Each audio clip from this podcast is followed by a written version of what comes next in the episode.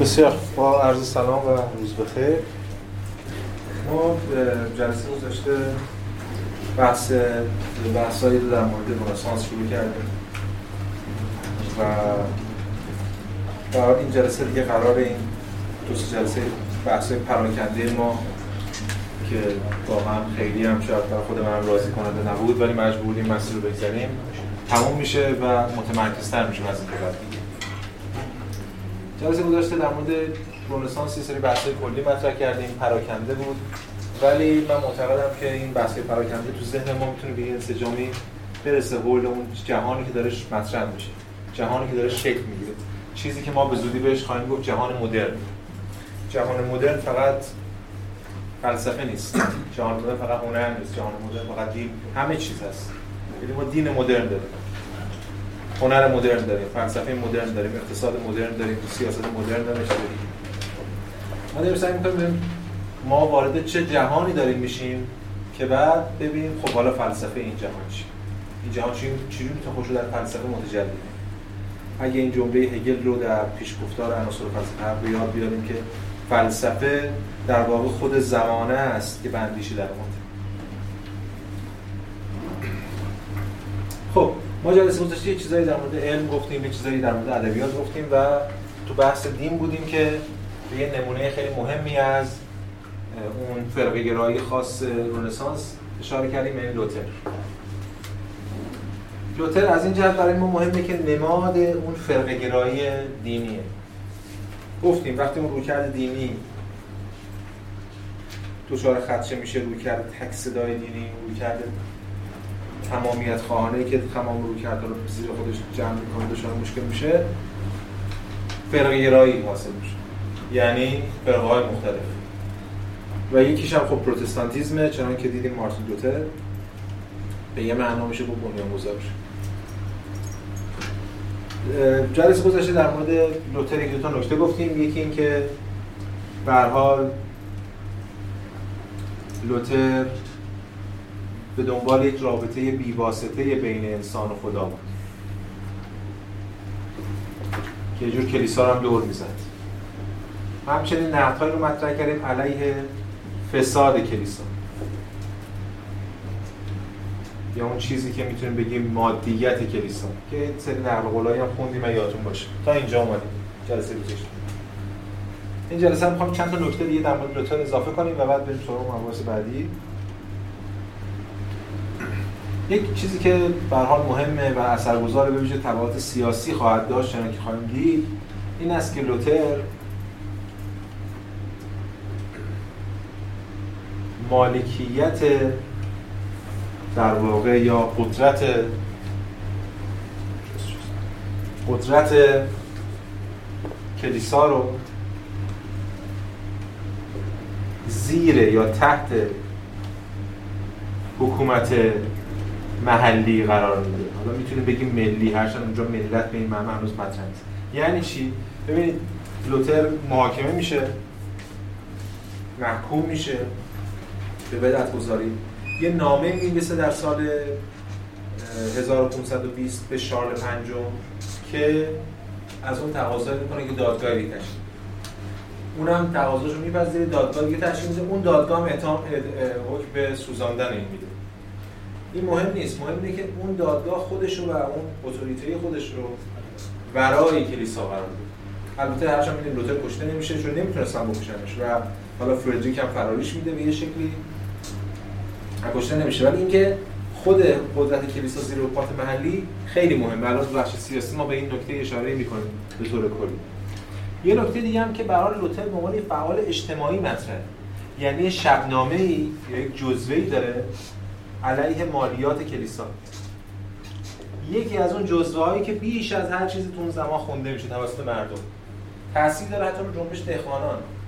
یه متن خیلی فنی در واقع همینجور مردم می‌تونن بفهمنش هم که مسئلهش قدری اقتصادی داره و این کلیسا باید چیکار کنه به اما اون چیزی که بیش از همه لوتر رو معروف کرده و مشهورش کرده و ما چیزی که ازش اطلاع داریم و اثرگذار بوده ترجمه کتاب مقدس به آلمانی. یعنی ترجمه کتاب مقدس که لاتین بوده رو برای اولین بار به آلمانی صورت داده. یادتون هست که قبلا گفتیم انحصار زبان انحصار دانش انحصار بود حتی زبان متن مقدس رو مردم عادی نمی‌تونن بفهمن کشیش برای ترجمه می‌کنه. کشیش کسیه که میانجیه می‌تونه به اون زبان صحبت کنه. مردم عادی حق ندارن که متن مقدس رو بخونن. چون همین که مردم متن مقدس رو بخونن کلیسا این خطر رو اسم کرده و درسته. همین که مردم متن مقدس رو بخونن هر کدوم برداشت خودش رو توی این محاکمه های به ویژه قرن 16 مورخین روایت کردن. خیلی چیز رایجیه که در مقابل کلیسا که داره مثلا یا در مقابل هیئت محاکمه که داره این نفر رو به گذاری یا محکوم کنه هر چیزی طرف با ارجاع به انجیل جلوی اینا وای میسته میگه اصلا شما میگید انجیل نیست مثلا اینجور حرف این کاری که لوتر کرد خیلی موثر بود. بعدا باعث شد این کتاب مقدس زبان‌های دیگه هم ترجمه بشه. اون چیزی که هگل توی نامه هست به فوس میگه میگه لوتر به در زبان مقدس آلمانی آموخت زبان مقدس کتاب مقدس رو به آلمانی آورد. خب این از بحث ما در مورد لوتر مختصری مونده بود از جلسه قبل. ولی اینا همه زیل بحث دین مطرح شد. یعنی اون چیزی که ما بهش گفتیم فرقه گرایی دینی. از جهت دیگه هم بخوایم این مسائل نگاه کنیم یعنی از جهت اقتصادی میشه حرفای خیلی خوب زیادی زد بحث مفصلی مطرح کرد بخش اصلا تخصص من نیست. من سعی می‌کنم فقط کل بحث رو حول این ایده سامان بدم که ما وارد جهان اقتصادی جدیدی داریم. میشه اگه بگیم جهان قرن وسطا با ماز به طور کلی رویکرد اقتصادی و نظام اقتصادی حاکم بر چی بوده؟ می‌تونیم بگیم فئودالیسم و ما در رنسانس داریم رفته رفته شرایط رو فراهم می‌کنیم برای اینکه وارد یک نظام اقتصادی در آینده بشیم که بهش میگیم بورژوازی. یعنی اون خورده تاجرهایی که اینجا دارن یواش یواش برای خودشون یک استقلالی پیدا می‌کنن. دارن برای خودشون یک طبقه تشکیل میدن. به خاطر اینکه ساختار اقتصادی رو دارن به سمتی می‌برن که به سودشون باشه.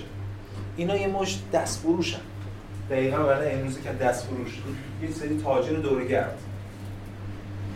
که رفته رفته با اون نظام اقتصادی که شکل میدن می‌تونن برای خودشون یک قدرتی پیدا کنن و یواش یواش یک جانشین بشن به جایی که دست فروش این خیلی مهمه. اینها این تاجران در واقع میشه گفت به این معنا پدران بورژوازی آیندن پدران اقتصاد بورژوایی آیندن در این کتابی که خیلی کتاب خوبیه مال لوگوف به اسم تولد اروپا دقیقا این دوره رو بس میده. بخشای به ویژه خود در مورد بیماری ها صحبت می‌کنه. ما راجع به بیماری ها صحبت نکردیم. راجع به خیلی چیزا صحبت نکردیم. البته بیماری ها خودشون خیلی تاثیرگذار بوده. مثلا اروپای دوران وسطای تاریخ میگن که دلایلش به خاطر بیماری ها بوده که تاریخ بوده. تولد اروپا مال لوگوف. لوگوف لو اسم چیز تعریف فرانسه است. خب اینجا در مورد چیز در مورد همین تجارت یا تاجران بحث می‌کنه. میگه که تاجران به مرور یک جانشین شدن قدرتشون بیشتر شد طبقه یواش طبقه بازرگانان رو شکل دادن. از این طرف راز اقتصادی. از اون طرف مناسبات اینا با کلیسا متفاوته ببینید تاجر به اون معنایی که من اینو یه قیمتی بخرم بعد هر قیمتی خواستم بفروشم از نظر کلیسا یه جور رباخاری. اینجا لوگوف میگه میگه در آغاز و حتی تا سده دوازدهم هر بازرگانی کمابیش رباخوار و از این رو مطرود کلیسا. اما هنگامی که رباخاری عملا به یهودیان محدود شد و قدرت بازرگانان افزایش یافت کلیسا رفته رفته سود بازرگانان را شرعا توجیه کرد. یعنی یه بحث توجیه شرعی سود شکل و اینم بحث بوده که همین الان هم اینجا بحث داره جلوتر هم مطرح می‌کنه. و تمایزی نسبتا مبهم مثل دقیقا چیزی که همین امروز هم اینجا هست میان سود مجاز و سود غیر مجاز قائل شد. این سیستم ما دعوا در بهره و ربا و نام چیه هست و نیست و همه علما میگن بعد بعد این سیستم بانکی سر جاشه چون اقتصاد دیگه. اینجا یه همچه اتفاقی میفته به خاطر اینکه کلیسا رفته رفته بالا به شکل مبهمی به اینا یه جور مشروعیت میده به سود اینا. به این سودی که اینا دارن کسب می‌کنن. خب قطعا خود کلیسا داره سودی هم می‌بره دیگه اینم نکته مهمش. کلیسا به بازرگانان اجازه داد بابت تأخیر یا خساراتی که در جریان معاملاتشان پیش می آمد ادعای غرامت کنه. یعنی به رسمیت شناخته ببین خیلی حرف مهمیه. ما اینو نداریم. یه تصوری که ما تو اسلام داریم به این شکل نیست. چون خب به حال از اول سیستم اقتصادی توجیه شده بود مالیات شخصی درآمد. کنه توی مسیحیت فراموش نکنیم. توی انجیل متا عیسی مسیح میره بازار بازرگانان تجار رو به هم میریزه و اینا همشون جزو شیاطینن و ضد بازرگانان حرف می‌زنه. و این ایده وجود داشته که همواره اینا دنبال پول دوستن اینا دنبال سود شخصی و در مقابل الهیات در مقابل کلیسا قرار می‌کنن دنبال رستگاری آن جهانی. اینا دنبال رستگاری این جهانی. ولی یواش یواش داره فضا باز میشه. یه سری داستان هایی شکل می‌گیره که اینا می‌تونن رستگار بشن. و در پایان سده 13 هم بازرگانان دو دستاورد اساسی به دست آوردن یکی مادی و دیگری معنوی که تا آن زمان با هم ناساز بودن پیش از آن کارشان فقط به دست آوردن پول بود. اما با چنین کاری لند شده بودند چنان که مجسمه رومی نشان می‌دهد که در آن کیف پول بازرگان بر دور گردنش او را به غر جهنم می‌کشد. حال اما او می‌توانست پولش را نگه دارد و پس از صرف زمانی کمابیش طولانی در برزخ به بهشت دارد. هفته اشاره کردم. برزخ اینجا یک کارکرد خیلی حرفه‌ای یعنی برزخ واقعا برزخه. چون یک کار یک جاییه در این جهان دیگه که یه ارتباطی هم داره با این جهان و اون چیزی که خود اینا میگن دیگه. میگن برزخ به مسابقه اتاق انتظار بهشت. یه اتاق انتظار برای بهشت. هنوز یه ارتباطی داره با اینجا هنوز میشه گناهانی را آمرزید و خب اینجا کارکرد اقتصادی می‌تونه اونجا عمل کنه. و کلیسا داره برزخ رو مدیریت می‌کنه. به همین دلیل می‌توانست کیف پول و زندگی جاودان رو هر دو با هم داشته باشه. این حالا اینا یه بخش ارتباط اینا با کلیسا است ولی اینجا طبقه داره شکل می‌گیره. تاجرانی که می‌رفتن جاهای دور و جنسی می آوردن و میفروختن و بعد از جا میبردن اونجا میفروختن و پولدار می‌شدن یواش یواش دیگه یک جانشین شدن. یعنی دفتر زدن مثل این وضع الان. دفتر تجاری. طرف نایب تجاری داره ایجاری یه کسی به نیابت از خودش میذاشت این ارتباط دائمی بود. اینا یواش یواش گفتیم میشه طبقه شکل دادن ماشین چاپ خودشون دارن فرهنگ خودشون دارن ادبیات خودشون دارن. خیلی تاثیرگذارن در پیشرفت اصلا دلیل اصلی ماجرایی که کریستوف کلمب میره اونور چیه؟ اینه که می‌خواستن برن هند اینا درگیرن با کشور اسلامی و از اون ور برن هند. سر تجارت. این اقتصادی که داره جلو پیش می‌بره. بحثا رو. پس به لحاظ اقتصادی ما اینجا اولین بالغه های اون چیزی که میگیم اصالت ثروت رو می‌بینیم. چون در فئودالیسم گفتیم اصالت ثروت نیست اصالت خونه و اصالت زمین. یعنی شما یا زمیندار یا نجیب زاده ای ارزشی دارید یا کشیشی که به وصلی به بالا. پولدار باشی پولدارترین آدم باشی تو قرآن مهمونی راد نمیدن با ثروت فی نفسه چیز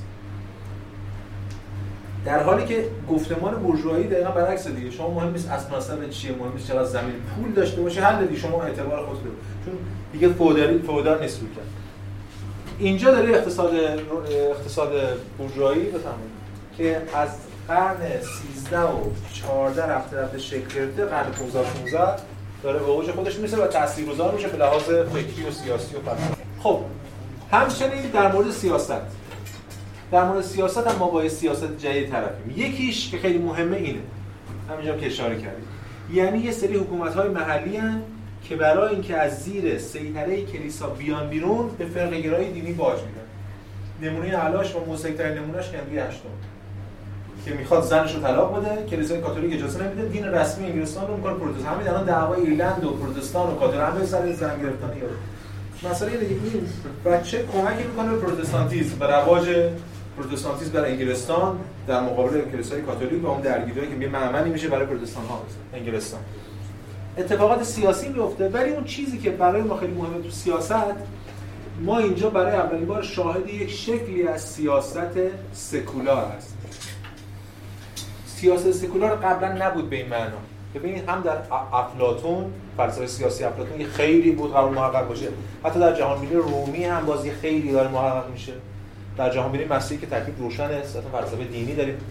در اینجا ما یک سیاست سکولار داریم. مهمترین فیگوری که اینجا هست یک روشنفکره که کتابی رو تقدیم می‌کنه به خاندان مدیچی به اسم شهریار یعنی ماکیاولی.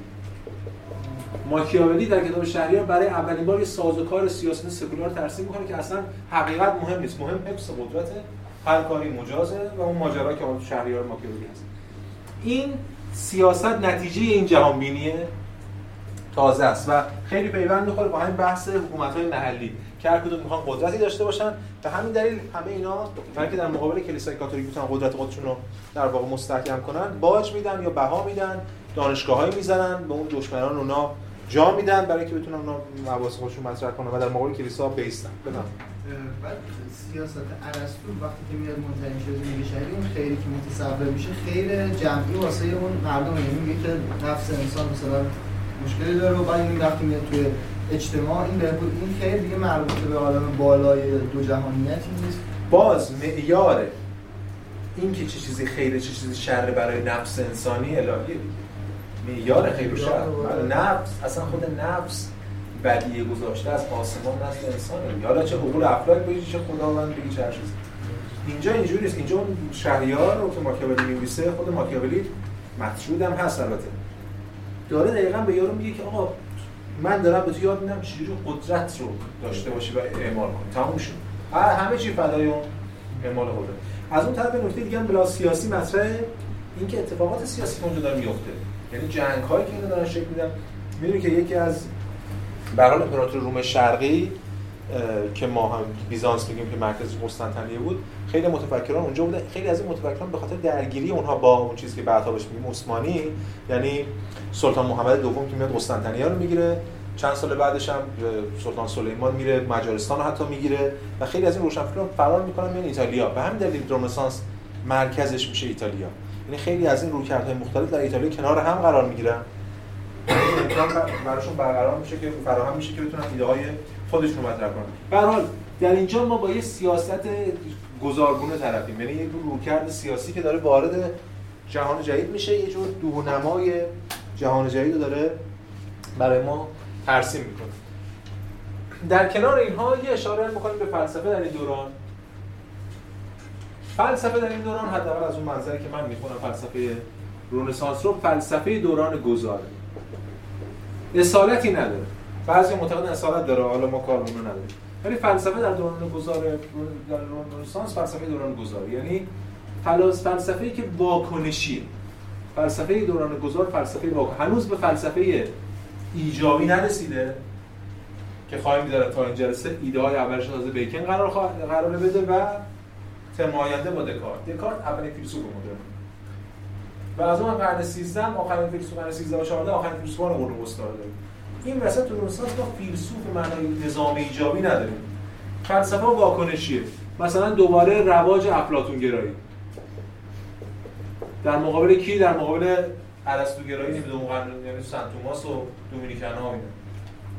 ما اینجا نیکولای کوزایی رو داریم نمی‌دونم کامپانلا رو داریم و دیگران که دوباره به شکل از افلاطون گرایی دوباره رواج رواقگری حتی دانشگاهی داریم که اونجا ابن رشدیان لاتینی رو تدریس می‌کنه.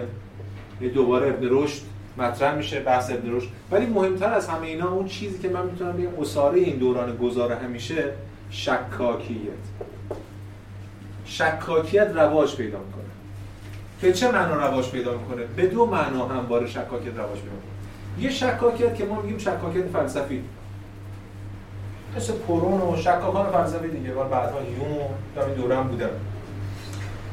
دیدیم حتی قبلا یادتون باشه گفتیم که خود کلیسا هم پشت این ماجرا بوده. برای اینکه فلسفه رو زیر بزنه شک رو رواج میده. علیه فلسفه برای اینکه عقل فلسفی رو زیر سوال ببره همین الان هم هستن.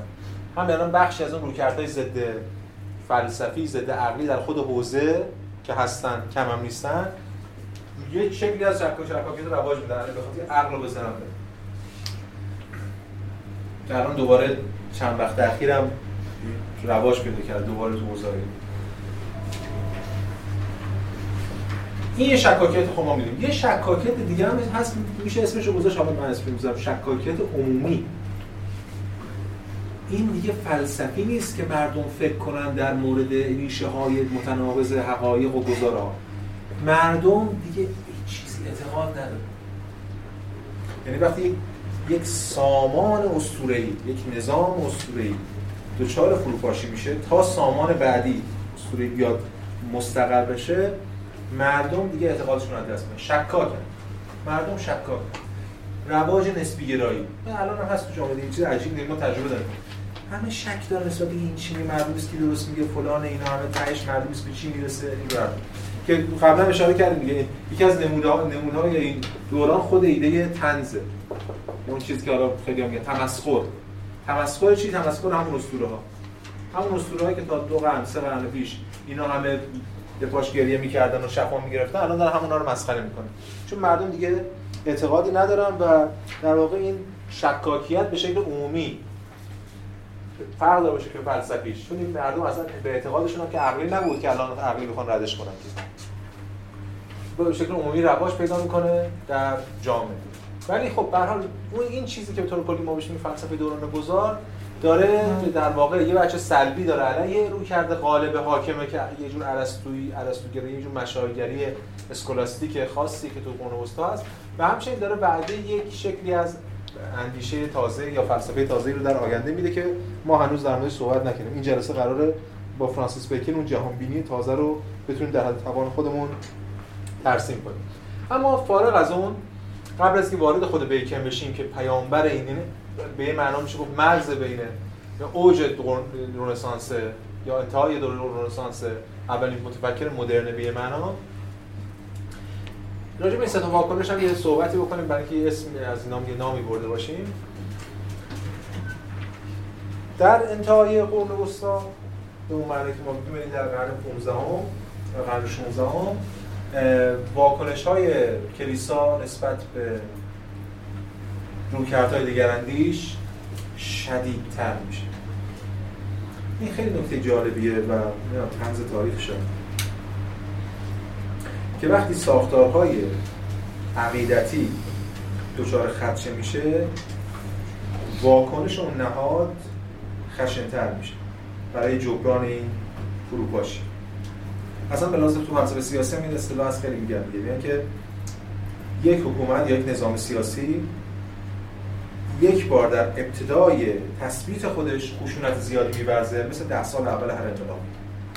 یک بار هم در انتهای دوره خودش قبل از فروپاشی یعنی خشونت واکنشی به این فروپاشی جبر تلاشی برای جبران اون فروپاشی و اینجا در قرن 16 ما ببینیم اوج این خشونت اوج این در واقع سرکوبه که خیلی مضحک میشه دیگه. یعنی خیلی از این کسانی که سوزانده میشن تو این دوره آدمای بدشانسی چون یکی باهاشون بده. بعد میره زیرابشون پیش اون دادگاه تپش عقاید می‌زنه اونا شروع می‌کنن شکنجه و فشار شدید و اینا. طرف برای یه اعترافی می‌کنه یه چیزی میگه حالا نمونه های مشهورشون رو ما این ستا نمونه رو نام بردیم. خب مهمترین نمونه معروفترینش خب جردان برونو. امروز یکی دو تا ارجاع بهش میدیم در موردش حرف می‌زنیم. اما نمونه های دیگه مثلش میشل سروتوس هم هست. میشل سروتوس برای پزشکه. مثلا این بحث فلسفی داره نه چی مثل چیزایی تو بدن کشف کرده نه خونه در واقع ریه رو میگن کشف کرده فرایند دستگاه تنفس رو. ولی خب با تسلیس مخالفه و نقد کرده تسلیس رو بعد میگیرنش فرار می‌کنه. به کالبن ها پناهنده میشه از کاتولیکا اونا می‌گیرن میسوزوننش. مثلا این هم نکته مهم می‌بینید کسرتگرایی یا فرقگرایی به معنی رواداری نیست. اینا هر کدوم اتم های کلونی های جزمندیشی هن. هم کالبن ها سرکوب کردن هم پروتستان ها سرکوب کردن. اینا همشون در با اینکه کسرت تو ساختار کلیسایی داره فرو میپاشه اون تمامیت نداره. ولی هر کدوم از اینا اصلا روادار دموکرات نیستن هر کدوم از اینا ابزارهای سرکوب خودشون رو سعی می‌کنن. اعمال کنن برای که تبدیل بشن به یگانه قدرت حاضر و در واقع اینا هم هر کدوم به معنا تمامیت خواه محسوب میشن. به هر حال مثلا سروتوس که در 1553 میمیره ولی چهره خیلی معروفی که از چند جهت چهره نمادینی و مهمی برای ما یعنی جردان برونو دقیقا در انتهای قرن 16 محاکمه میشه و بعد اعدام میشه. در سال 1600 در بازار گلفروشان روم سوزانده میشه. جردان برونو خودش یه رویکرد فلسفی داره. رویکرد فلسفی جردان برونو رو می‌تونیم به بیان دقیق کلمه بگیم مونیزم. یه جور مونیزم خاصی. یه جور مونیزم روحانی. یعنی وحدت وجود روحانی. ما البته شبیه بعد ما اشاره نکردیم به اکارت. اکارت هم یه فیلسوف وحدت وجودی تو قرن وسطا حالا عارف فیلسوف. جوردان برونو در واقع داره از یک جهان واحد یک پارچه از یک خدایی که با جهان به یه معنای یکیه دفاع می‌کنه. یه دفاعی از یک شکلی از آنیمیسم. همه چیز در این جهان زنده است. یک روحی هست شبیه پنومای در واقع رواقیان یک روحی هست که همه چیز رو در بر گرفته و حقیقت هم همونه و همه چیزایی هم تجلی از این روح. برونو رو معمولا توی فضا فلسفه بهش اشاره نمی‌کنن این جدی نیست. از غذا آقای شرف مرحوم شرف که ما در واقع ترجمه‌اش از کتاب ارسطو خوندیم توی ترم گذشته ترم قبل. و همچنین ترم قبلش تو نخستین فیلسوفان یونان اون کتاب خیلی درخشانش رو خوندیم در مورد فیلسوفان پیش که بهترین متن تو فارسیه. یه کتابی داره به اسم از برونو تا کانت که در واقع کتاب اصلیش از برونو تا هگل که دو تیکه هست این یه تیکه از برونو شروع کرد. یعنی برونو رو یه فیگوری دونسته که آغاز این دوران مدرن رو از برونو شروع کرده این ارزش رو برای برونو قائل شده به لحاظ در واقع اثرگذاری. ببین چی میگه؟ نقل قولای زیادی آورده از برونو و خیلی جاها اون حتی با سهروردی و نمی‌دونم دیگر عرفا اینا مقایسه کرده که خیلی هم بی‌ربط نیست. مقایسه. ولی این وحدت وجود برونو یادتون باشه جلسه پیش هم اشاره کردیم دیگه. گفتیم یه گذاری از دوران یونان چند خدای یونان به شکل از توحید در قرون و بعد مرحله بعدش به وحدتی می‌رسه این وحدت در اوجش ما پاییز امسال تو اسپینوزا می‌بینیم. فیلسوف معنای دقیق کلمه ابسولوت مونیست. مونیست مطلق خدا و جهان یکیه براش دیگه. خدا همون جهان همون وجوده همون جوهر. اینجا بارقه های اون روی کردی که در قرن 17 اسپینوزا مال قرن 17 همه دیگه یعنی چند سال بعد اسپینوزا. 1632 تا 1677 یعنی 32 سال بعد از اینکه برونو کشته شده به دنیا آمده. مال هم قرن بعد قرن 17 اون ایده ها اونجا در اوج خودش مطرح میشه. اما اینجا بارقه های یا نطفه های اون داره بسته میشه. ببینید میگه پس اگر این نقل قول از کتاب درباره علت دیالوگ دوم که اینجا آقای شرف آورد از برونو پس اگر روح روان زندگی در همه چیزها یافت می شود آنیمیسم دیگه همه چیز زنده است. چی روحه که حالا بعدا خیلی موثر رو هگل. هگل صراحتا به برونو اشاره می‌کنه که اصلا چقدر تاثیرگذاره. البته هگل ادعا می‌کنه که برونو پروتستان شده بود. خیلی بعید این ماجرا ولی خب نظر خود هگل.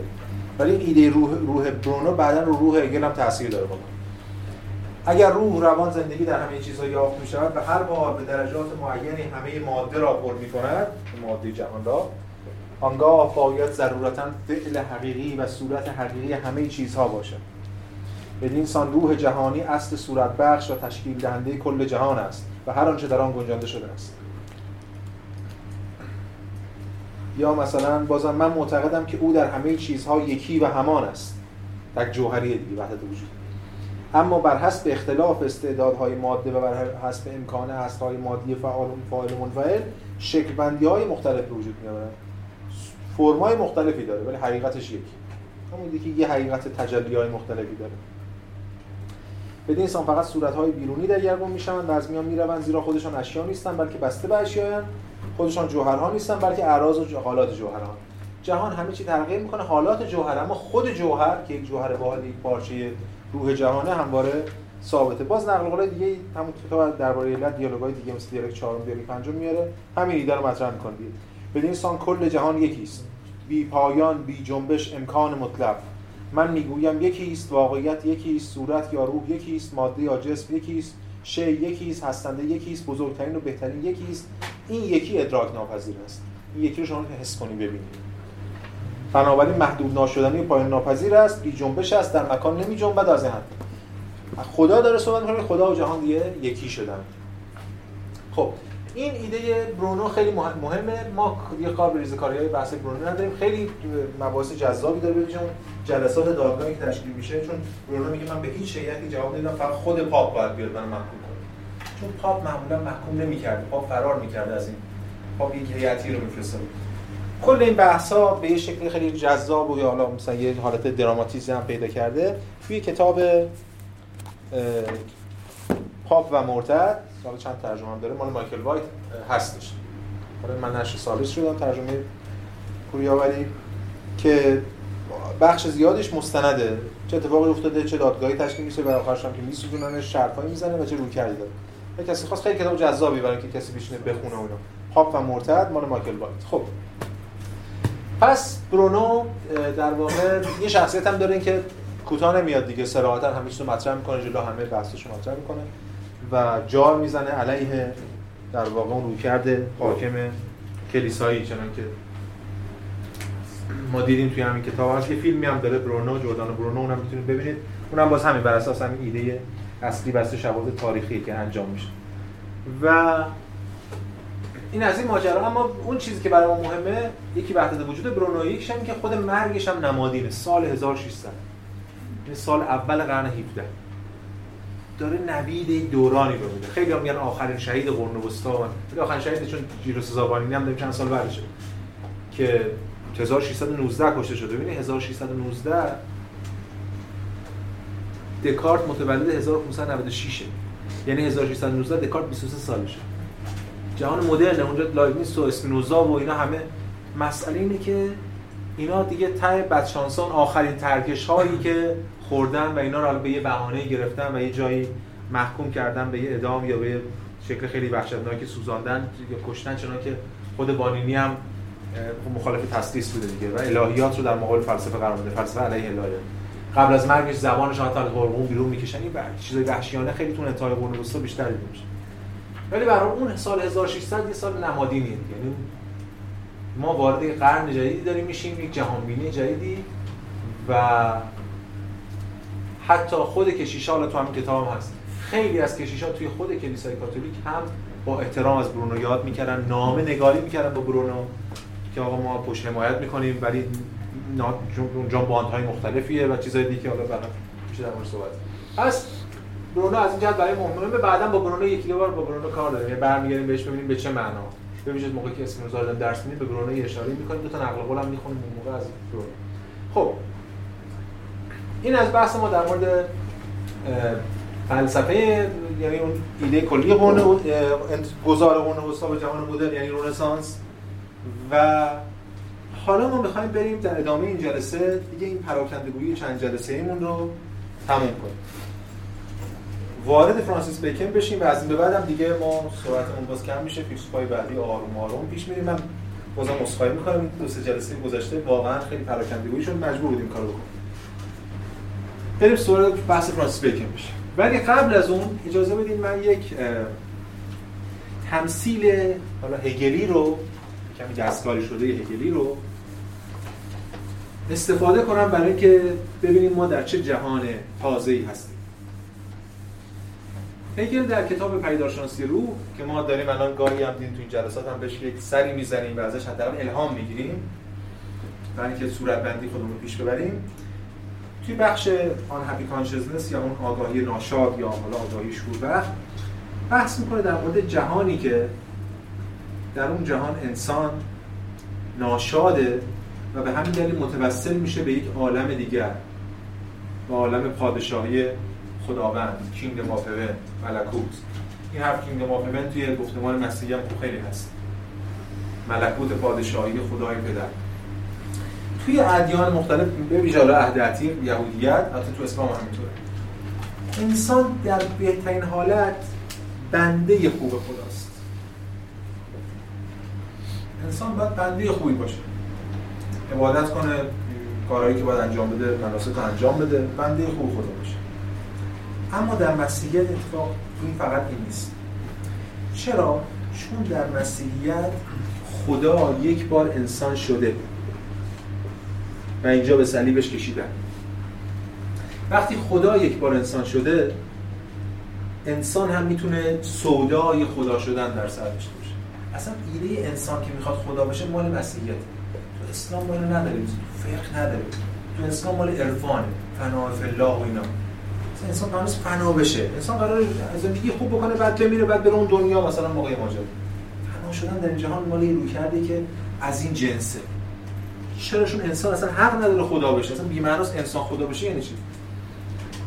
این گفتمان که یک بار خدا انسان شده این امید رو یا سودا رو وجود آورده که انسان بتونه خدا بشه. ولی خب این انسان دائما شکست می‌کنه انسان هر این اگه تو پیداشناسی میگه انسان هر چقدر که تلاش می‌کنه خدا بشه با سقف این جهان سقف مادی این جهان مواجه میشه و دائما شکست می‌خوره و سرخورده میشه و بیشتر تلاش می‌کنه و بیشتر سرخورده میشه. هرچی بیشتر یه ایده فرویدی دیگه. هرچی بیشتر انسان به فرمانهای الهی تن بده بیشتر احساس از وجدان می‌کنه. احساس بیشتر گناه می‌کنه. هرچی بیشتر عمل کنه. چه کسی مقصره؟ چه چیزی مقصره برای که انسان خدا نمیشه؟ یکی نمیشه. چون انسان تمام تلاشش اینه که این یکی بشه.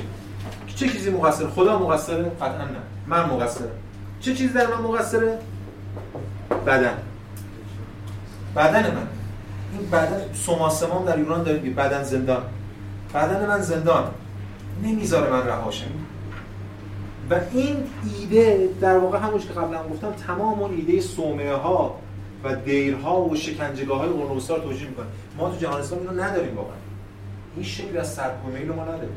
ما مجرای مشروع ارزای میل داریم. هر میلی ارضا میشه یه مجرایی داره. بعد حتما چارچوبی این شکل از سرکوب و شکنجه و اینا که گفتن اینقدر شکنجه شکنجه شکنجه این انسان از این بدن رها بشه بعد میمرد دیگه. گفتن خب رها شد.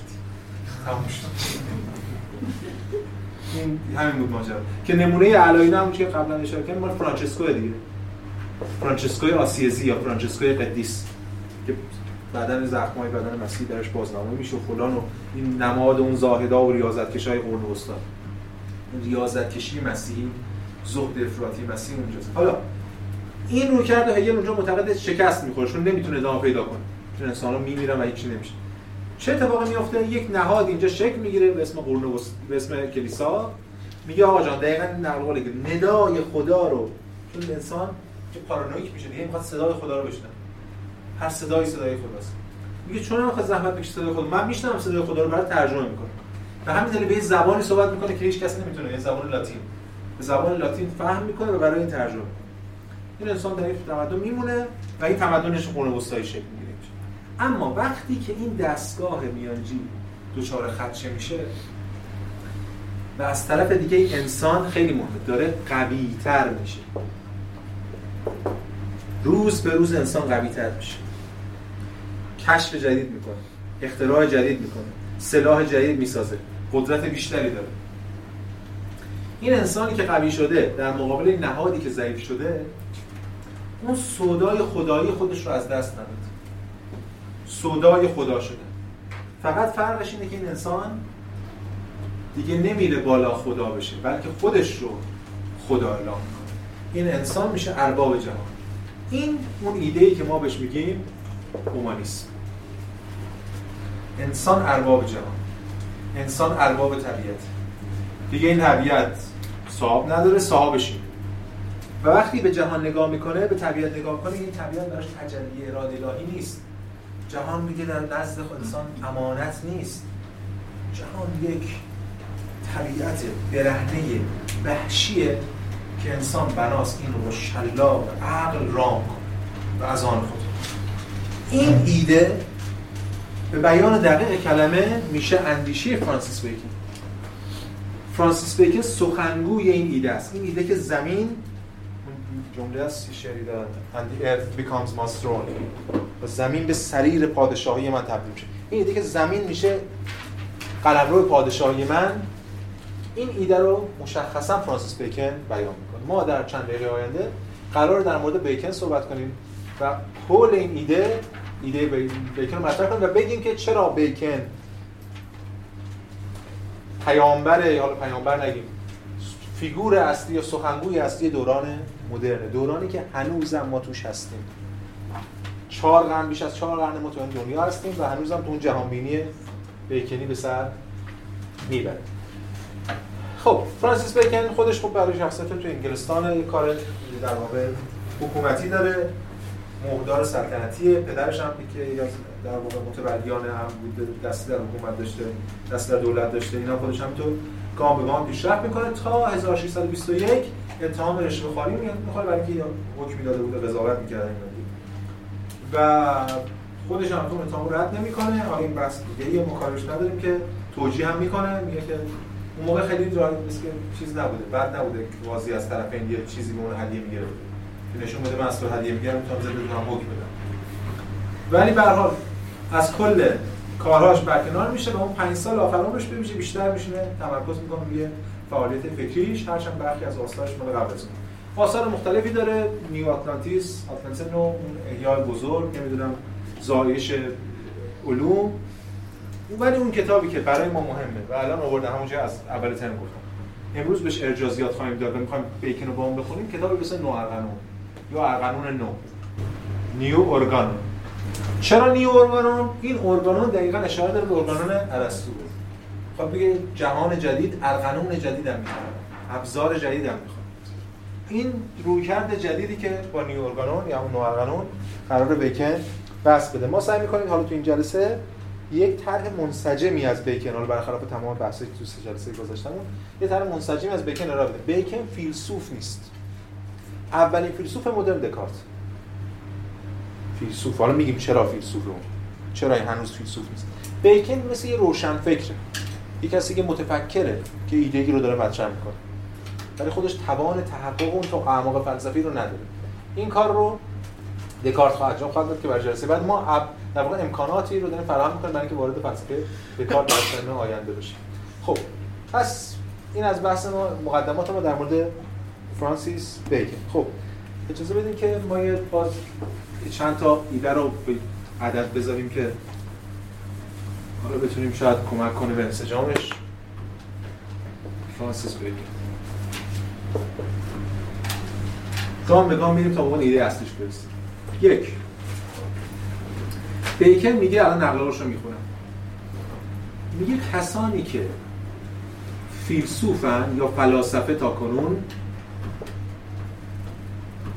صرفا انکبوت یعنی خودشون میشستن این گوشه تار ایجاد می‌کردن از سالی ذهنشون. و در واقع تارشون زیباست ولی سسته. و عملا می‌خوام بگم اینقدر توی تارشون میتنیدن تا خفه میشن تار خودشون. یه حرفای قشنگ ولی بی‌معنا بی ارزش بیهوده. این داره مشخصا فلاسفه منظورش فلسفه اسکولاستیک نیمه دوم قرن وسطاست از اون طرف هم رویکردهای تجربی که میگه اهل آزمایش. این تجربه تجربه گرایی فرق افرادی که تجربی دارن این کاری می‌کنن مثل نجاری که تجربی نجاری یاد میگه اونا مثل مورچن. یه سری داده های تجربی رو میان کنار هم جمع می‌کنن. مورچن هم کار می‌کنه دیگه.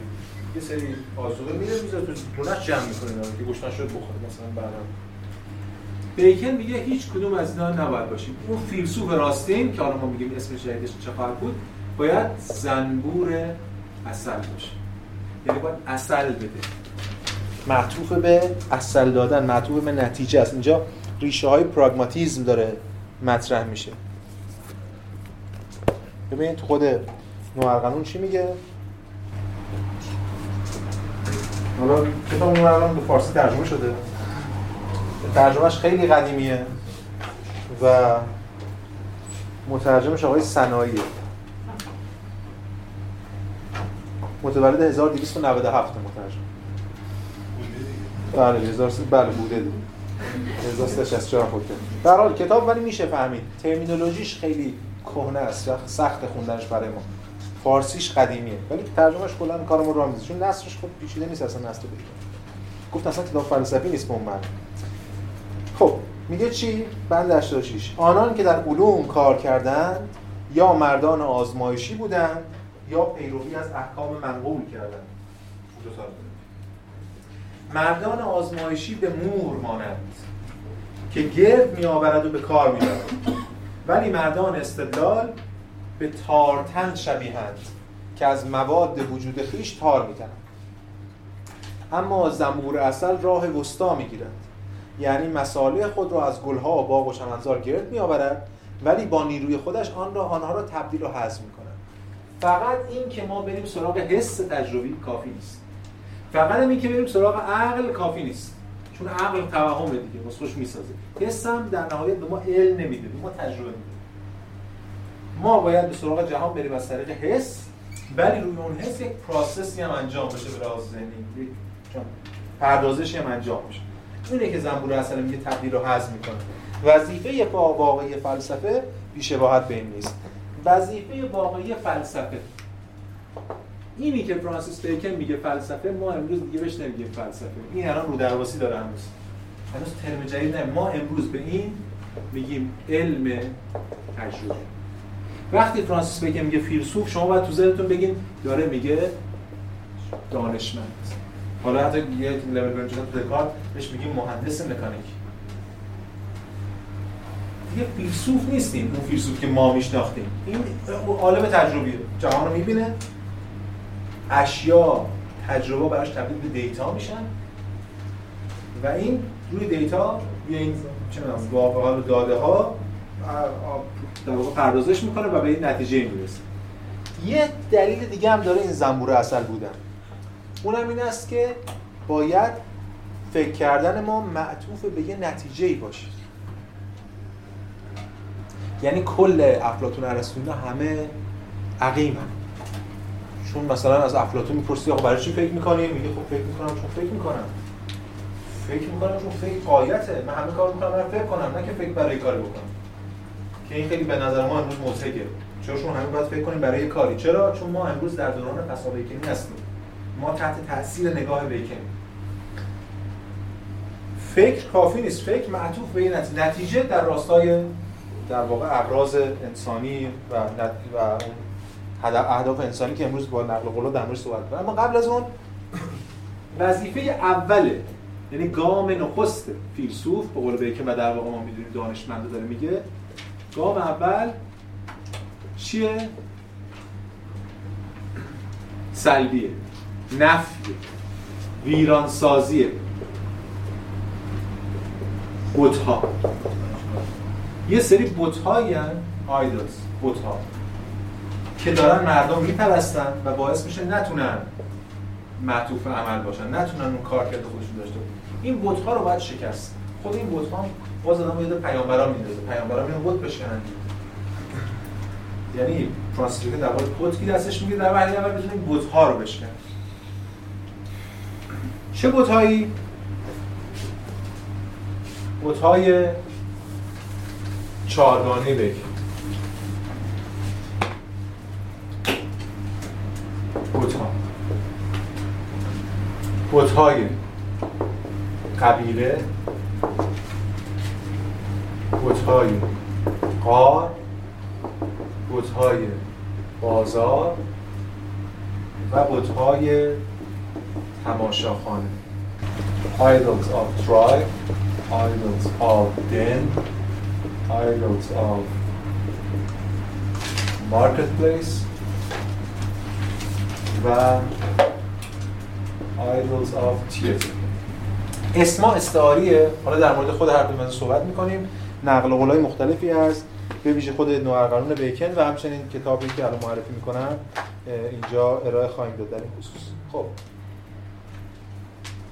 بوتای چهارگانه. قبل از این بوتا این نقل قولا رو بدیم کتاب معرفی کنم. در شرح آرای بیکن بهترین کتابی که فارسی وجود داره کسی خواست بخونه کتاب احوال و آرای آثار و آرای فرانسیس بیکن مال دکتر محسن جهانگیری. با اینکه ترجمه فارسی ولی کتاب خیلی خیلی خوبه دکتر جهانگیری همین که در روز پیش بود کرد. یا مترجم اخلاق اسپینوزا که حالا ما در واقع سراغ بحثاش پاییز میریم. کتاب خیلی خوبی یه شرح جامعی از اندیشه بیکن با ارجاع با آثار مختلفش که ما به ما ارجاع میدیم. ولی نوارقنون چون دستمونه سعی می‌کنیم دو رو امروز جلسه‌مون رو بر اساس این دو تا ساماندهی بکنیم. خب بریم سراغ بحث خودمون. بوت‌ها بوت‌های قبیله قار بازار تماشا کنیم. بوت‌های قبیله چیه؟ بوت‌های قبیله بوت‌هایی که به قبیله بشری برمیگردن. به این بوت‌ها در واقع خطاها هستن. خطاهایی که انسان دچارشون میشه خطاهایی که نوع بشر دچارش میشه. مثل چی؟ مثل حواس. خطاپذیری حواس. اعتماد مطلق نباید کرد به حواس. چون حواس امکان داره خطا کنن و ما به خطا بکشن در واقع خطاهایی که طبیعت انسانی باش مواجهه بعد چرایی که نوارقنون مقصود از بوتهای قبیله یا بقول آقای جهانگیری اینجا ترجمه که بوتهای طایفه فکر کنید. شاید اسماعیل سعادت ترجمه کرد. مقصود از بودهای قبیله آنهایی هستند که در جبلت خود یا همون ذات خود فطرت خود انسان و در قبیله نژاد اوست. و آن عبارت است از ادعای باطل که حس آدمی ملاک اشیاست مثلا یکیش حس. در صورتی کلی ادراکات حسی و ذهن انسان ملاک خود فرد است نه ملاک اشیا و اینجور چیزا. پس یه سری خطاهایی که انسان ها به واسطه انسان بودن انجام میدن. مثلا باز بخوام نقل قول بیاریم. مثلا اون چیزی که بهش میشه گفت اطلاق نظم بر جهان. انسان ها میل دارن که بیش از آنچه نقل از بکن فاهمه انسان طبیعتا مستعد است که در جهان نظامی و ترتیبی بیش از آنچه هست و میابد فرض کنن. ما یه تجربه دو بار سه بار چهار بار ده بار تجربه می‌کنیم میگیم قانون دیگه. تموش بیش از اون نظمی که هست دوست داریم یه چیزی رو به جهان نسبت بدیم. بعد اینم باز اینو بحث می‌کنم یا مثلا یه اصطلاحی که من خودم بهش میگم اصطلاح اینرسی عقیده. که اشاره می‌کنه اینرسی انسان ها یه عادتی دارن. عادت دارن که مثل قانون اینرسی هست که یه چیزی حرکت کنه دست بهش نظر یعنی نیروی بهش وارد نشه حرکتش رو ادامه میده چیز ثابت بشه نیروی بهش وارد نشه ثباتش ادامه میده. عقاید انسان ها اینجوریه که دوست دارن انسان ها به همون عقایدی که هستن بمونن. انسان ها معمولا دوست دارن با همون عقایدی که به دنیا آمدن تا آخر با اون عقاید بمونن. اینرسی عقیده است. این خودش باعث کسرت میشه دیگه. چون اینجا دنبال وحدت علم دیگه. پس یه سری بت‌های قبیل است. یه سری بت‌های قاره برعکس این. اونایی که به خود فرد برمیگرده. یه خطاهایی که مختص خود فرد. وقتی که فرد فرد بودنش رو در دانشش دخالت میده وقتی که زن و مرد بودن دخالت داره. وقتی کوتاه بلند بودن وقتی که سفید و سیاه بودن وقتی که هر چیز دیگه. اروپایی و افریقایی بودن. اگر فرد در علمش در شناختش فرد بودنش دخالت بده علم از دست رفت همین این ایدئال همون چیزی گفتیم دانشمند علوم تجربی. برای دانشمند علوم تجربی مهم نیست که سیاه‌پوست یا سفید پوسته که آبو در فشار ثابت داره به جوش میاره که دماش 100 درجه باید باشه. اگه اینجا فرد مهم باشه یا فرد خودش رو دخیل کنه یا فرد اموری که مربوط به فرد رو بخواد به کل نسبت بده این دچار خطا میشه. این بوت بوتی که بهش میگه بوت قاره یه نیمچه اشاری هم به افلاطون داره به اون غار افلاطون. ولی مثلا چی؟ مثلا باز نقل قولی میگه که ساختمان خاص ذهنی و بدنی فرد هر فرد تعلیم و تربیت عادت و اتفاق. عوامل مذکور افراد را سوق می‌دهند تا پدیدارها را از نقطه نظر دخمه یا غار خود تفسیر کنند. این فرد باز غار خودش داره به جهان نگاه می‌کنه. که هر فردی دخمه و غاری مخصوص به خود دارد که نور طبیعت را میشکند و دگرگون می‌سازد. هر فردی یه فردیتی داره بعد تا اونجا که می‌تونه از این فردیت زدوده بشه. دانشمند علوم تجربی همینه. بعد ببین مثلا ما تاریخ فلسفه وقتی شما درس میدین میگیم که هر فیلسوفی چه زندگی داشته چه جهانی داشته چه سیاست داشته. ولی شما وقتی که تاریخ شیمی می‌خونید تاریخ فیزیک می‌خونید اصلا براتون مهمه طرف چه جهانی داشته. اصلا مهم نیست. چون می‌خواد چون این تصور وجود داره که در مورد در مورد امر کلی حرف می‌زنه. تصوری که آلمان نقدش می‌کنه البته. ولی فرد زدایی آرمان علم. علم شعار داره دیگه. علم میگه قانون. دو تا خصلت داره. قانون. باید کلی و ضروری باشه. Universal and necessary. یعنی قانون باید کلی باشه. این همه جا صادقه. نمی‌تونم بگم این زن یا مرد یا سفید یا سیاه یا اینجا یا اونجاست. و همچنین باید ضروری باشه نمی‌تونه امکانی باشه. این قانون کلی نیازمند این که افراد از خودشون فرد زدایی کنن. دانشمند فردیت خودش رو بذاره کنار قبل آزمایش. تا اونجایی که ممکن بوت‌های دسته بعدی بوت‌های بازار. بوت‌های بازار اشاره داره به زبان.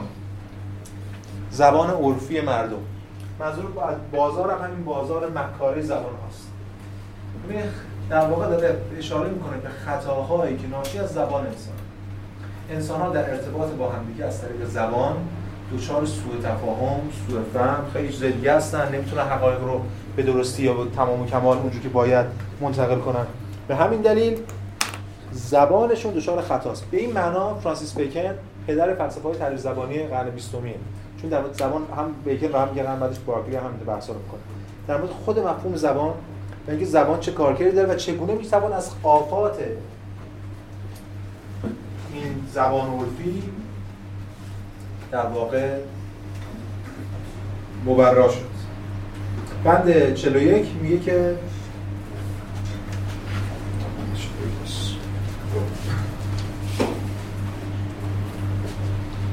بند 43 بوتهایی نیز هستند که در نتیجه ارتباط و معاشرت با مردم با همدیگر به وجود می آید. که من آنها را بوتهای بازار می. زیرا در بازار است که مردم بازرگانی توافق می کنند بالاخره به واسطه گفتگوست که مردم به معاشرت هم میگرایند و کلمات به طور کلی مطابق فهم عامه خود را تحمیل و اذهان می‌کنند. و بنابراین انتخاب بد و ناسزاوار کلمات به طرز حیرت بخشی عقل را تاریک می‌کنند. ما زبانهایی داریم. هر کدوم زبان داریم. من یه زبانی دارم شما یه زبانی دارید. حالا جدا از زبانهای محلی یا منظر زبانی زبان خود زبان ها یکی فارسی که آلمانی که عربی هر چیز.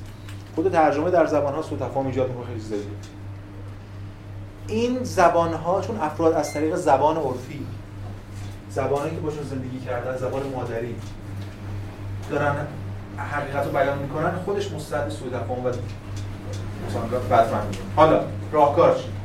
راهکار اینه که ما به یه زبانی برسیم که اولا برای همه مشترک باشه و این فردیت و فرهنگ و هیچ کدوم توش لحاظ نشه. اون زبان چیه؟ زبان ریاضیات. دقیقا. زبان علم ریاضیات که دو بر دو مساوی اصلا مهم نیست که چه زبان در هر زبانی همون صادقه میاد تبدیل به زبان ریاضی. دقت کنید چه اتفاقی افتاد. کم آدورنویی بخونیم ماجرا رو میگم. حواسمون باشه که اینجا روشنگری داره جست علمی هم برای ما میگه. روشنگری یا حالا کم اقتصادی تر بورژوازی یا به معنی دیگه مدر ایده مدرن. که اتوریتی زبان لاتین رو مساوی زبان مقدس شکست برای اینکه کسرت از کسرت دفاع کنه اکنون دوباره به سمت یه شکلی دیگه از اتوریته رفت ولی قداستش رو مخفی کرده به اسم زبان علم زبان ریاضیات. و حرف خرافی نزن حرف علمی بزن. بعد علم من بر اساس پایه های استواری که اثبات پذیر نیستن مثل همون اصول مثلا خب این های زبان در واقع زبان های عرفی رو داره نقد می‌کنه به نفع یک زبان واحد که همون زبان خواهیم دید اتفاقی مهندسی. مشخصا می مهندس مکانیک دیگه. ایدئال اینها مهندس مکانیک خواهد بود. تو دکارت در صحبت می‌کنه میشه زبان علم شناخت جهان. جوری که این جهان رو جوری توضیح بدیم که همه در هر زبان و فرهنگ و دین و جنسیت و اونم چی بفهمن.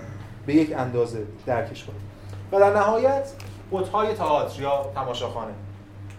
این چیه؟ این یعنی هر رو کردی هر دینی هر مکتبی برای ما انسان ها یک نمایشی ترتیب از جهان. اسم اون نمایش در واقع همون چیزی که ما از ابتداش گفتیم اسطوره ها این اسطوره ها رو بیکن نقل اما الان تو اسطوره ها چی هن؟ تو اسطوره ها فلسفه هم تو اسطوره هاست افلاطون و ارسطو و قرنوستا همه تو اسطوره ها اسطوره زدایی از جهان اینجا فقط اسطوره های کلاسیک نیست بلکه خود فلسفه هم هست. در دفاع از علم هر چیزی که غیر از علم باشه. هر چیزی که غیر از علم تجربی باشه میشه اسطوره. و این پس زدن اسطوره ها و نقد اسطوره ها که بیکن به نحو اعلا این رو به رادیکال تنگ شکل ممکنش اینجا انجام در مثلا ضد بیدین یا ضد دین نیست. اینا این دوره میگم دین ستیز یا ضد خدا یا در نفی خدا نیستن. دارن چون که من مسئله قدرته. ببینید ما اینو باید با سازوکار قدرت بخونیم. قدرت خدا رو دارن کم می‌کنن. یعنی چیزای کاری بود در ید فقط در قدرت الهی بود مثل شناخت جهان افاظش به من. الان دیگه نه. قبلا یه کشتی که میساختن می‌خوام بسن بندازن تو آب قبلش دو روز دعا برپا می‌کردن و نماز میخوندن برای اینکه این کشتی تو غرق نشه. چون قدرت اون بود. اما الان دو روز قبلش باید مهندس ناظر کیفی بره تمام عددا رو چک کنه این قطعی باشون باید کار کنه. ببین قدرت اون الان تفکیک شده به این قدرته که مهمه. مهم نیست که اون رد میشه یا نمیشه. مهم که قدرتش ازش گرفته میشه در جهان بود و این قدرت داره داده میشه به کی؟ به انسان. این اومانیسمه این قدرت افزایش قدرت انسان. خب. دخالت موقعش مناسب تر دخالت یعنی چی؟ قدرت. دخالت خدا خب دخالت خودش تجلی از قدرت دیگه.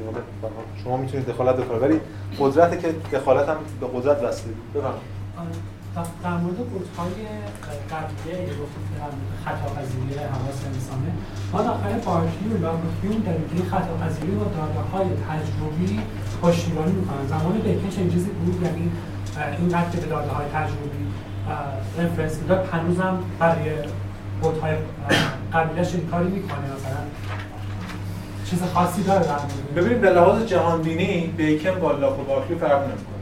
جهان بینی بیکن پدر فلسفه تجربیه. همه توی مسیره حتی الان بیکن رو تو کابل فلسفه کابلستون اینا توی فلسفه تجربه توی تجربیگران درس میدن.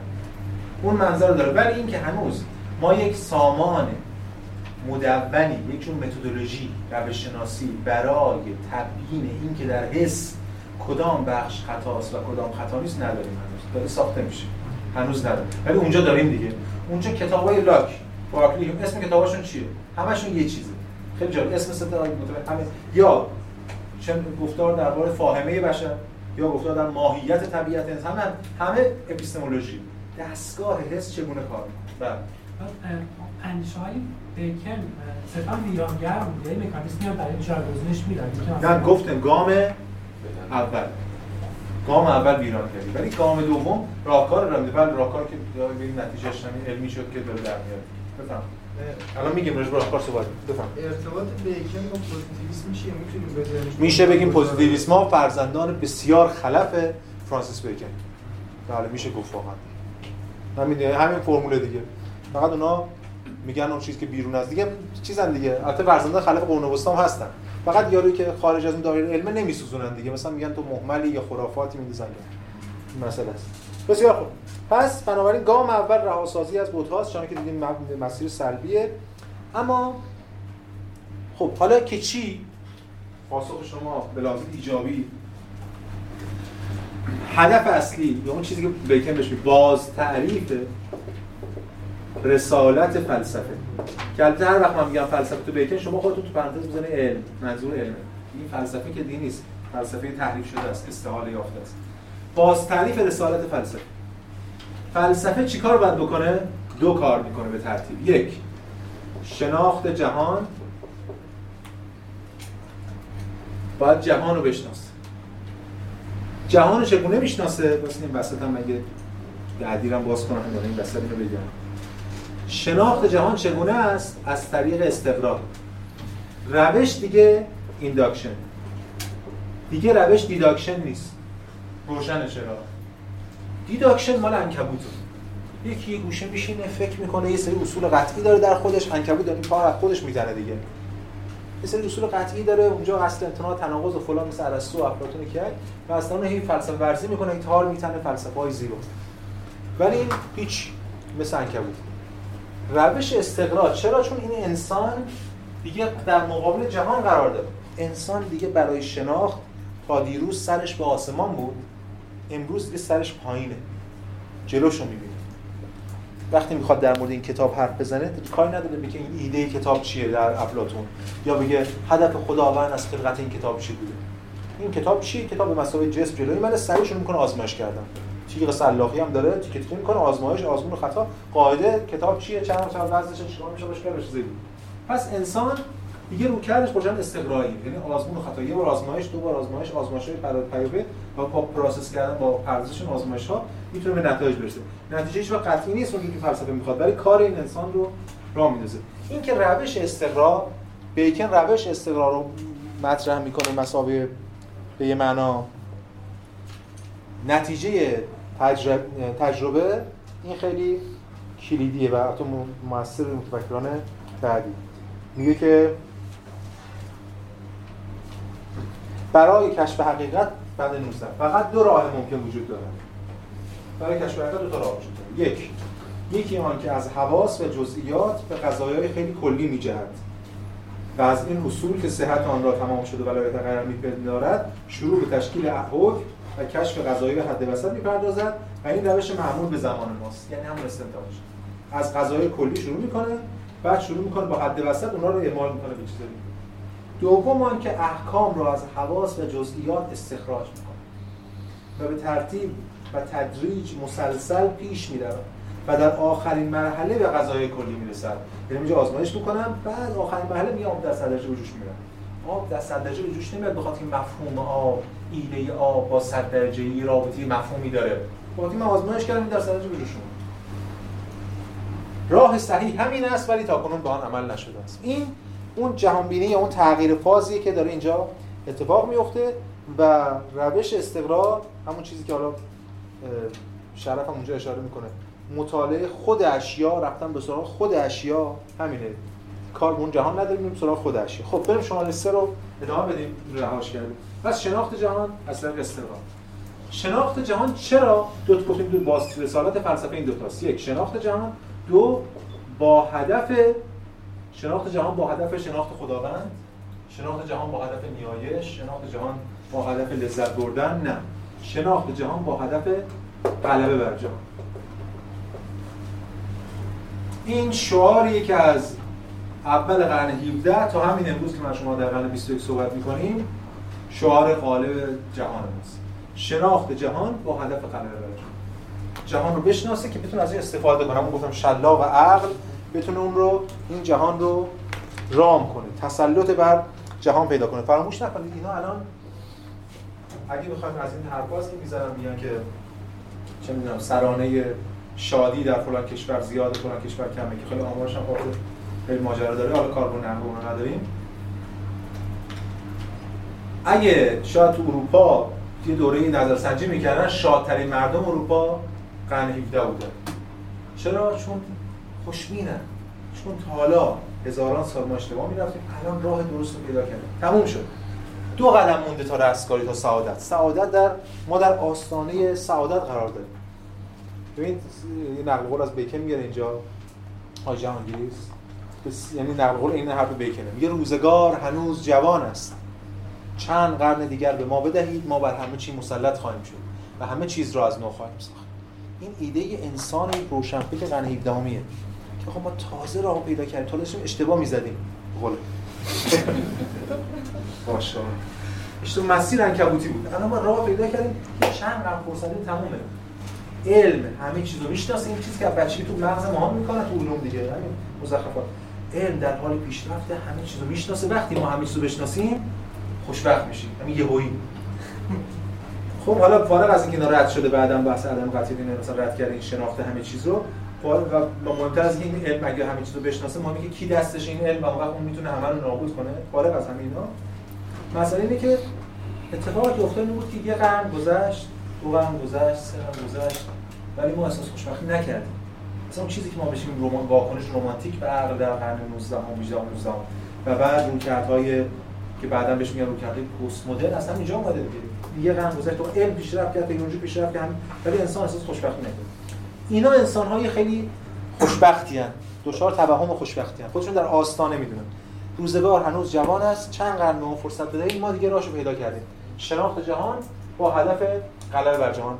بسیار دم دست این مسئله. خب چگونه این اتفاق میفته دو تا ابزار داره انسان برای این ماجرا. یکی حس یکم عقل. که الان قبلا بحثش کردیم دیگه نمی‌خوایم بحثش انسان از طریق حس باید بشناسه چیزایی که تو جهانه. از طریق عقلمون رو پردازش کنه.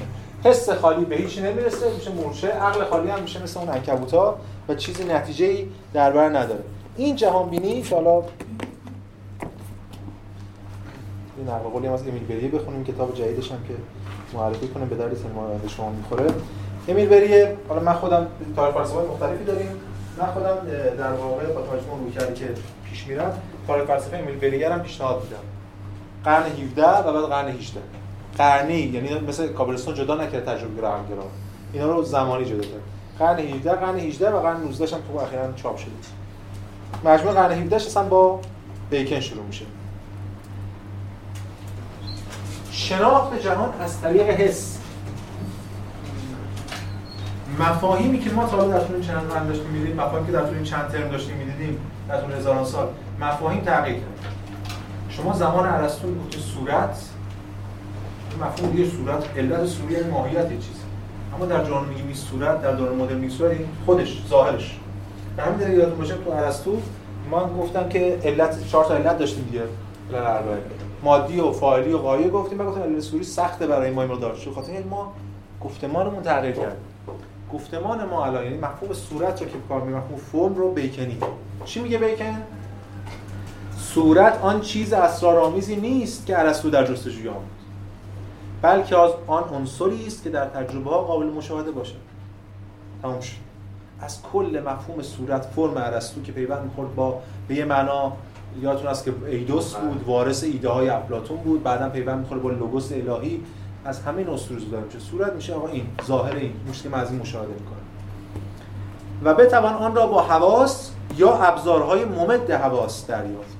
حواس یعنی چشم ابزار ممد حواس یعنی چیزی من نمی‌بینم یه دست یه چیزی می‌ذارم امتداد میده حواسو میشه دوربین میشه تلسکوپ. پس حواس داریم ابزار ممد حواس. ما حواسمون محدوده آره. ولی ما می‌تونیم ابزار ممد حواس بسازیم. قرن 17 ما داریم اختراع می‌کنیم دارن صورت نتیجه نیست بلکه موضوع مشاهده است. استقرا تنها امکان می‌دهد که میدان مشاهده ای را که صورت در آن حضور دارد رفته رفته تنگتر کنیم. پس کار استقرا اینه که اینو تنگتر کنیم. محدوده ادعا و گزاره هامون هی کوچیک‌تر و کوچیک‌تر کنیم. ولی هیچ وقت به قطعیت هم نمی‌رسیم در حد استقراء کل ماجرا. و حالا عقل میاد اینو پردازش می‌کنه و ازش یه نتیجه می‌گیره. به این معنا میشه در مورد این صحبت کرد که ما الان وقتی میگیم که باز تعریف رسالت فلسفی گفتم علم به معنای دقیق کلمه اینجا می‌تونیم بگیم که تقلیل یا فروکاستن متافیزیک به فیزیک. بیکن به دنبال یه شکلی از فیزیک در نهایت. این حرف میگه اصلا رابطه فلسفه نداشته واقعا اینه که داره میگه توصیفی دانشمنده بره جهان رو ببینه آزمایش کنه. ما این امروز نمیگیم بهش فیلسوف حالا ترم بعد خواهیم دید که نقد اصلی دکارت چون دکارت فیلسوفه. بیکن فیلسوف نیست. دکارت اول فیلسوف مونه چرا دکارت فیلسوفه؟ چون دکارت نقدش اینه که بدون متافیزیک ما فیزیک نداریم. متافیزیک مدرن رو دکارت تبیین می‌کنه قطعا. ولی نقدش صراحتا ما نقل رو جلسه اول بعد می‌خونیم. یه نامه‌ای داره به یکی که صراحتا توش میگه. فکر کنم با آرنو. حالا یادم نیست. توش صراحتا میگه. میگه نقد گالیله می‌کنه. میگه بنایی که او ساخته است شالوده نداره اون فیزیک فیزیک گالیله فیزیک دانه ولی چون متافیزیک نداره رو حواس دکارت میگه من برای این فیزیک متافیزیک باید بسازم میشه فلسفه دکارت حالا متافیزیک مدرن. ولی به حال برای بیکن این تقلیل پیدا کرده به فیزیک. یعنی رسالت فلسفه در واقع چیزی نیست جز همون چیزی که امروز من شما بهش میگیم رسالت علم و به این معنا به این معنا ما می‌تونیم بگیم بیکن شما پیامبر دوران مجید مدرن امروز و البته خودش هم میگم فیلسوف نیست. یک یک امکانی رو فراهم می‌کنه برای اینکه فلسفه مدرن شکل بگیره. اگه بخوام نقل قول از خود ولتر بخونم که اینجا بری آورده ولتر در کتاب نامه های فلسفیش میگه که بدی ترین و بهترین اثر او همین معرم امروز نه کمترین خواننده ای دارد و نه کمترین فایده ای ولتر مال که مال یه قرن خوبی بعد. این اثر چوب بستی بود که با آن فلسفه جدید را بنا کردند و هنگامی که این بنا لااقل تا اندازه‌ای برآورده شد چوب بست دیگر به کار نمیاد به یکی مثل نردبونه. دو قدم رفتن بالا ازش دیگه این مندوزش کنن خود کار با خود کار خودشون می‌کنن. بیکن هنوز طبیعت را نمیشناخت ولی از همه راههایی که با آن منتهی می‌شود آگاه بود. اینم جواب شما. هنوز طبیعت رو نمی‌شناسه به معنی مدرن. ولی راهش رو داره آگاه میگه با کدوم وری بریم. چنان که الان دارن مسیر شناخت جهان با هدف غلبه بر جهان رو داره به پیش می‌بره بیکن. بسیار خوب. پس اگه بخوایم بحث خودمون رو جمع کنیم در مورد بیکن ما الان وارد یک جهان جدید شدیم. و صورت بندی که از بیکن ارائه دادیم حیات منسجم بود. نشون میده ما وارد دوران جدید شدیم. دیگه باید ببینیم تو این دوران انسان می‌خواد چیکار کنه. انسان که شناخت جهان با هدف غلبه بر جهان شروع می‌خواد رقم بزنه. به عنوان حسن ختام بحثمون برای اینکه خب الان خاص خود انتقادی خودمونم بهش اشاره کنیم لازمه که نقل قول بیارم از کتاب آدورنو و هورکهایمر تحت عنوان دیالکتیک روشنگری. یه پرانتز این کتاب دیالکتیک روشنگری ایده اصلی آدورنو و هورکهایمر این است که روشنگری ادامه صنع اسطوره هاست. به جور خاصی اونها رو باستولید می‌کنه میره سراغ هومر و دیگران. ولی اون چیزی که مهمه یا حداقل ربط پیدا می‌کنه بحث ما اینه که ببین آدورنو و هورکهایمر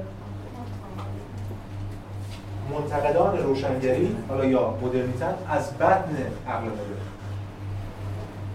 این خیلی مهمه. ببینید ما منتقدان مدرنیته داریم از جهات مختلف. مثلا یه سری دیندار داریم که منتقد مدرنیتن از منظر بیرون از دین ضد عقل بعد دیگه یه سری سنتگراها داریم یه سری رو کرده. تفاوت امثال آدورنو، نیچه، هایدگر، دیریدا که همه اینا منتقد مدرنیتن امر مدرنن با دیگران این است که اینا از بطن خود اینا در واقع خود مدرنیتن که علیه خودش داره عمل می‌کنه. عقلی که علیه عقل داره نقد می‌کنه. خب حالا نکته جالبش اینه که فرانسیس بیک آدورنو و اورکهایمر در این کتاب دیالکتیک روشنگری که کل مفهوم روشنگری رو بحث بدن. دقیقاً در ابتدای کتاب در صفحه اول فصل اول که مفهوم روشنگریه اینو میان میگن. روشنگری که حالا ما با خود مفهوم روشنگری یکم بعد آشناتر میشیم هنوز اینجا نیست. به معنای فرانسویش که میان لومیرها و بعدا تو آلمان که میشه آفکلرون همون بحث یافته همین ایده مدرن در مقام پیشروی تفکر در عامترین مفهومان همواره کوشیده است تا آدمیان را از قید و بند ترس رها و حاکمیت و سروری آنان را برقرار سازد. ترس از اسطوره از اسطوره به خاطر اینه دیگه. تو اسطوره یک رازی هست که این می‌خواد بزنه کنار همه چیزو فلت کنه. همه چیزو قابل رؤیت کنه. به همین دلیل چیزی که نمی‌شناسه رو میگه نیست. هر چیزی که خارج از این باشه قبول خارج از این تجربه قابل مشاهدهش باشه قبول نمی‌کنه و برای چی؟ برای اینکه سروری بر جهان داشته باشه. خب بعد میگه که با این حال کره خاک که اکنون به تمامی روشن گشته مطلق دیگه. آقا یه روشنگر روشن شده. این البته فراموش اینا چند وقت بعد از بمب اتم دیگه. میگه خب روشن شد. این کاری که می‌خواستیم از درخشش زفرمند فاجعه تابناک است. برنامه روشنگری افسون زدایی از جهان. انحلال اسطوره ها و واژگونی خیال بافی به دست معرفت بود. نمیگه نفی خیال بافی یه واژگونی برعکسش کردن. همونه ها ولی یه شکلی. فرانسیس بیکن پدر فلسفه تجربی این مضامین رو قبلا گرده هم آورد. یعنی آدورنو و اوپنهایمر وقتی می‌خوان شروع کنن با بیکن شروع کنن بیکن اینقدر مهمه. یعنی تاریخ فلسفه‌ای که توش بیکن رو نگن و یه ضرب از رنسانس به به نظرم یه چیزی ناقصه. بخاطر نمی‌دونیم ما جلسه ها جلسه بعد وقتی وارد دکارت میشیم نمی‌دونیم تو چه جهان بینی داره راجع به این صحبت کنه و بعد دو صفحه بعد میگه که آنچه آدمیان مشتاقند از طبیعت بیاموزند چگونگی یا روش استفاده از طبیعت برای کسب سلطه کامل بر طبیعت آدمیان است. خوب روشن. شناخت برای کسب سلطه بر طبیعت و البته آدمیان. جز این هیچ هدف دیگری در کار نیست. برای بیکن معرفتی که هدفش صرفا رضایت خاطر است یعنی یونانیان یعنی معرفتی که صرفا رضایت خاطر است ما فکر می‌کنیم که فکر کنیم. خود فکر کردن قایت چیزی نیست مگر کنیزکی درباری که صرفا مناسب کسب لذت است نه سمردهی یا تناسل کنیزک درباره اون طرف در واقع با کنیزکان فقط لذت می‌کنن می‌برن ملاعبه و لذت و ایناست برای بچه میرن سراغ اون زن رسمی در واقع. این بچه اون زن رسمی اینه و این کنیزکه. برای حال کردن و چرخیدن و ملعبه و اینا. دغدغه معرفت همان عمل یا فرایند اثر بخش است. نه رضایتی که مردمان نامش را حقیقت مینامند. این بعدا میشه پدر فلسفه پراگماتیست.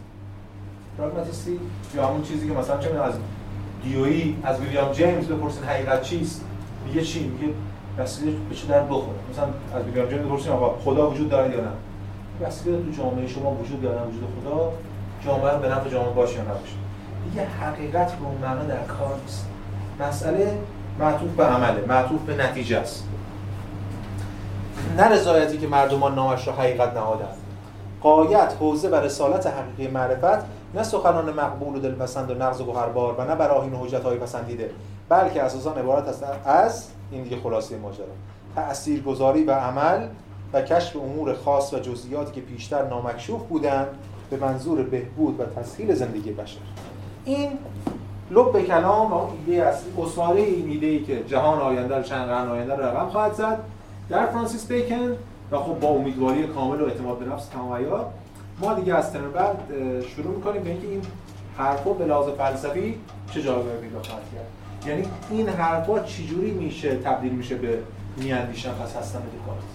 چجوری در کتاب تأملات باستولی چجوری در اسپینوزا باستولی میشه و در کانت و هگل و دیگران؟ و چجوری به ضد خودش تبدیل میشه در گفتمان پست مدرن ما قرار این مسیر چند رو در ادامه ترم پیش بریم.